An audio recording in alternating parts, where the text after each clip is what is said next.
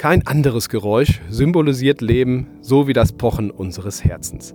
Technisch betrachtet ist es ein muskuläres Hohlorgan, pathetisch ausgedrückt ein Wunderwerk der Natur. Und leider auch anfällig. Herzinsuffizienz ist eine Krankheit, unter der statistisch betrachtet jeder fünfte von uns im Laufe seines Lebens leidet. Wir sprechen heute darüber, wie es zu Herzinsuffizienz kommt, was die moderne Medizin schon heute dagegen tun kann und welche Möglichkeiten neue Medikamente bieten. Und damit herzlich willkommen bei Hearconomy zum Thema Gesundheit voranbringen. Mein Name ist Thorsten Giersch.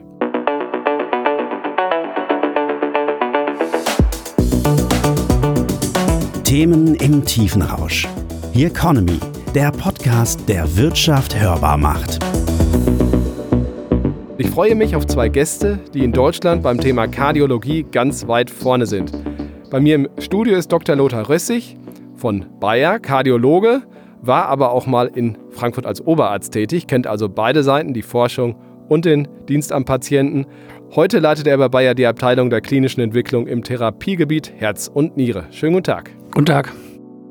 Und zugeschaltet ist uns aus Berlin Professor Dr. Burkhard Pieske, Direktor der Kliniken für Innere Medizin und Kardiologie an der Charité in Berlin, wie gesagt, Campus Virchow sowie am Deutschen Herzzentrum in Berlin. Schönen guten Tag, Herr Pieske. Hallo, guten Tag.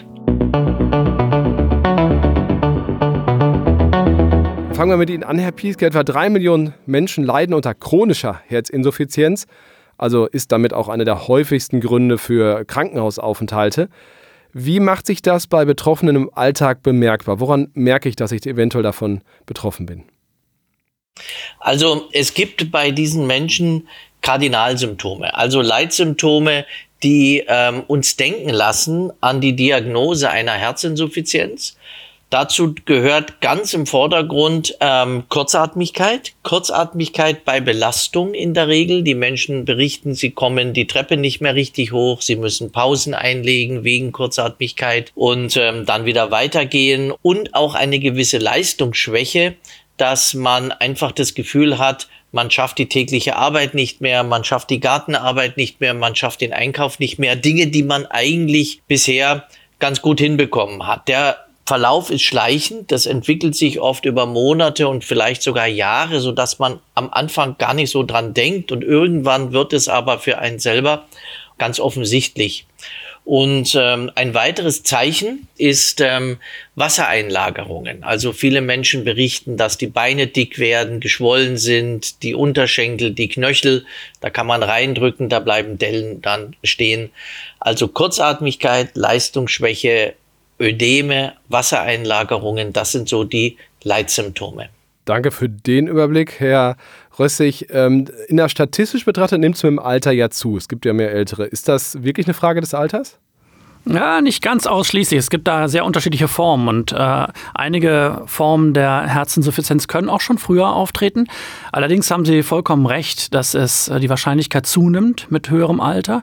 Und das ist natürlich auch genau der Grund, warum das heutzutage so eine Bedeutung erlangt hat. Unsere Gesellschaft altert, immer mehr Menschen, auch aufgrund der besseren medizinischen Versorgung, kommen in dieses Alter. Und dann ist es tatsächlich so, dass die Wahrscheinlichkeit, Herzinsuffizienz zu bekommen, bis hin zu 20 Prozent für während der Lebenszeit eines jeden Menschen sein kann. Welche Rolle spielt denn der Lebensstil? Also Rauchen, Saufen, wie man so schön sagt, welche Rolle spielt das? Das spielt äh, indirekt eine sehr große Rolle und zwar darüber, dass natürlich, äh, wie Sie wissen, Risikofaktoren, kardiovaskuläre Risikofaktoren ähm, zur, äh, zum Beispiel zur Ablagerung in Herzkranzgefäßen führen können, zur sogenannten koronaren Herzkrankheit und auch sonst die Blutgefäße schädigen können. Und äh, als eine indirekte spätere Folge davon tritt dann die Herzschwäche auf.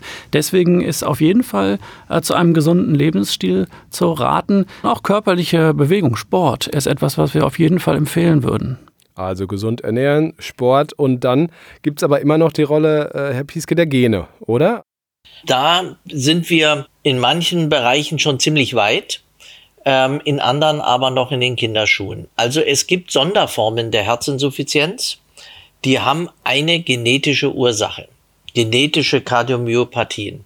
Da ist ein Gen mutiert, eine Mutation, die kann man in Einzelfällen auch nachweisen und die führt zu einer speziellen Form der Herzinsuffizienz. Das ist eher ein kleinerer Teil der betroffenen Menschen. Dann der größere Teil, da ist es eher multifaktoriell, so wie Lothar Rössi gerade sagte, also vom Bluthochdruck, Übergewicht, Diabetes, die ja alle auch eine genetische Prädisposition haben. Interessanterweise ist es so, dass wir mittlerweile auch für bestimmte genetische Herzinsuffizienzformen auch neue spezifische Therapien am Horizont haben, so dass es sich immer mehr lohnt, auch nach genetischen Ursachen zu suchen. Nun haben wir äh, sehr schön zusammengefasst, wie ich finde, wie man sie feststellt, dass man Herzinsuffizienz hat, wie man sie vielleicht auch verhindern kann. Nun nehmen wir mal an, ein Patient äh, hat nun mal Symptome und ist nun mal betroffen. Ähm, was kann dann passieren? Also bevor es zu Medikamenten kommt, was kann der Patient vielleicht auch selber tun, Herr, Herr Pieske? Ich glaube, ganz wichtig ist erstmal, dass man überhaupt erkennt, dass eine Herzinsuffizienz vorliegt. Und es gibt so verschiedene Formen der Herzinsuffizienz. Aber wie Lothar Rössig schon sagte, viele Menschen sind doch im etwas fortgeschrittenen Lebensalter, 65, 70, 75 oder so, wo das auch mal verkannt werden kann, dass die Beschwerden und Symptome einer Herzinsuffizienz sind und wo man sagt, na ja, der Opa ist nicht mehr der Jüngste mit seinen 75, da muss man halt mal eine Pause beim Gehen machen und so. Ganz am Anfang steht, dass man eine Diagnose macht und ich empfehle ähm, meinen Patienten auch im Umfeld, wenn solche Beschwerden, wie ich sie geschildert habe, auftreten, einmal abklären lassen, liegt hier eine Herzinsuffizienz zugrunde. Der Patient selber, die Betroffene selber kann dazu beitragen, indem sie einfordert, dass man überhaupt mal versucht, den Dingen auf den Grund zu gehen und die Ursache für zum Beispiel Kurzatmigkeit findet. Äh, Herr Rössig, inwiefern können denn solcherlei Probleme am Herzen geheilt werden? Ja, mittlerweile haben wir da in manchen Formen der Herzschwäche, in manchen Formen der Herzinsuffizienz schon recht gute Fortschritte erzielt. In etwa der Hälfte ähm, der Fälle gibt es äh, Medikamente und auch ähm, äh, Schrittmacher-Therapien. Allerdings ähm, von einer Heilung zu sprechen, in dem Sinne, dass das Herz wieder wie neu ist, da sind wir noch nicht. Und tatsächlich ist es auch so, dass selbst unter diesen Therapien immer noch viel zu viele Ereignisse auftreten, wie Krankenhausaufenthalte, dringliche Behandlungsnotwendigkeit und auch die Sterblichkeit immer noch zu hoch ist.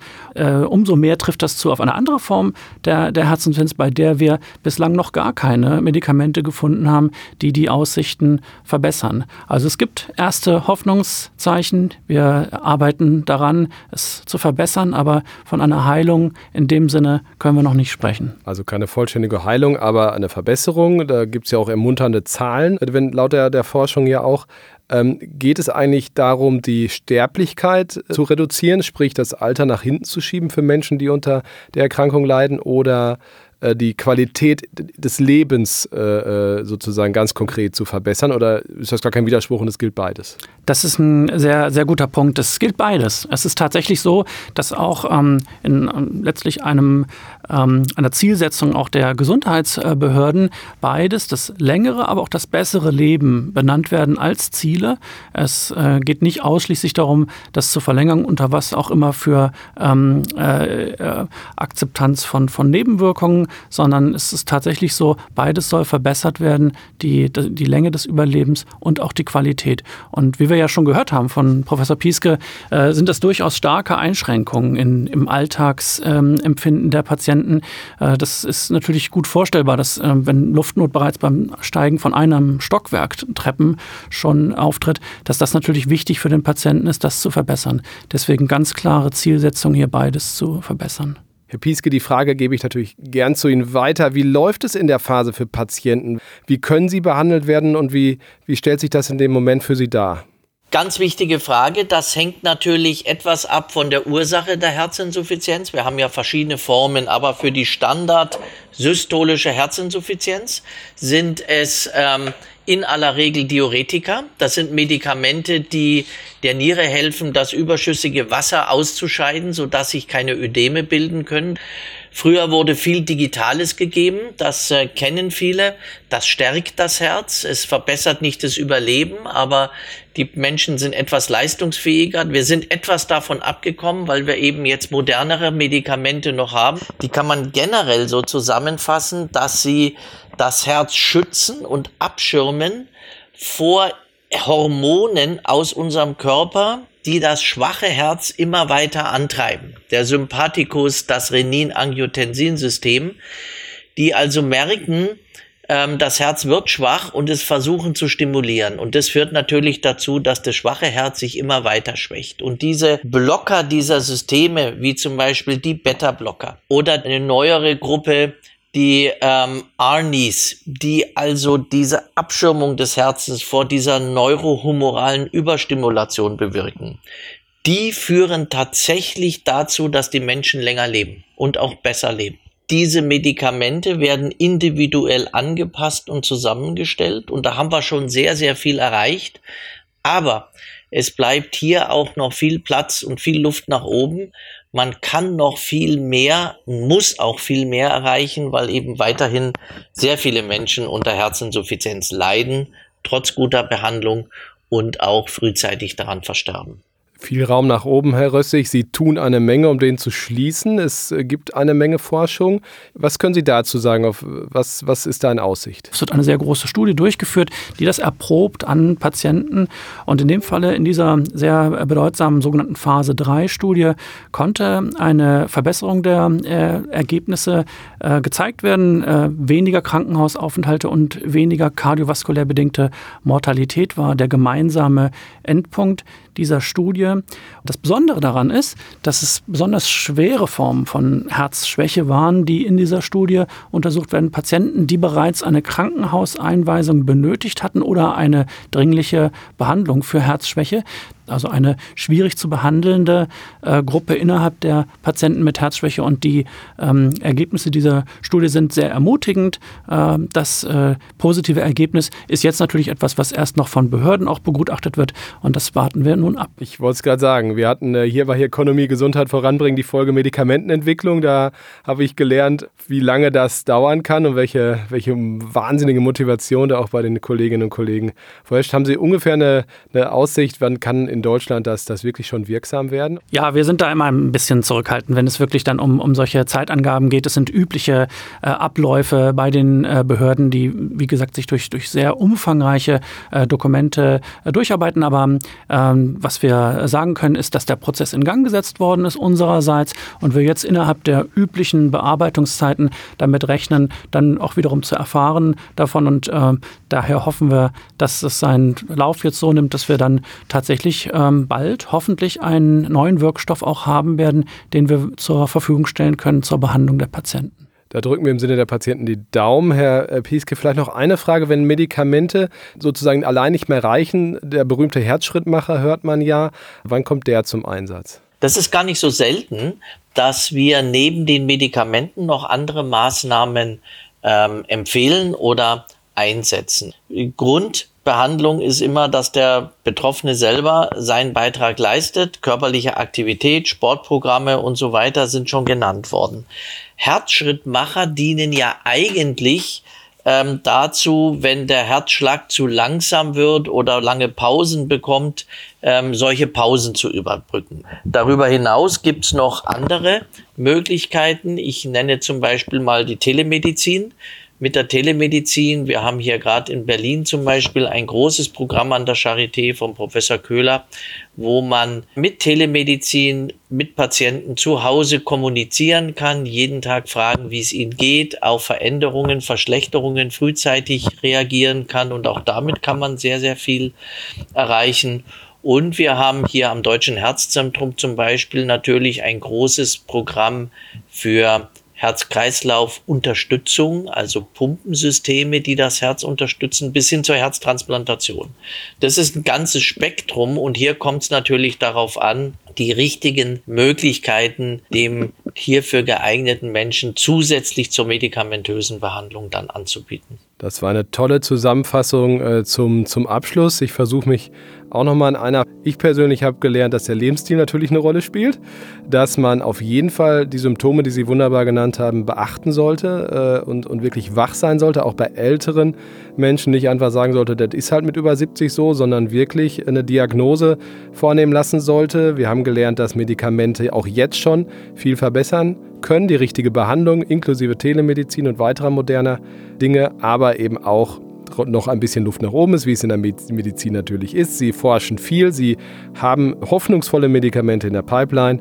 Wenn nicht, dann ähm, gibt es noch andere Methoden wie den Herzschrittmacher. Ich danke Ihnen für diesen Überblick zum Thema Herzinsuffizienz. Danke auch Ihnen, liebe Hörer, äh, dass Sie dabei waren bei dieser Folge Here Economy Gesundheit voranbringen. Bis zur nächsten Folge. Tschüss. Here Economy, der Themenpodcast der Solutions bei Handelsblatt.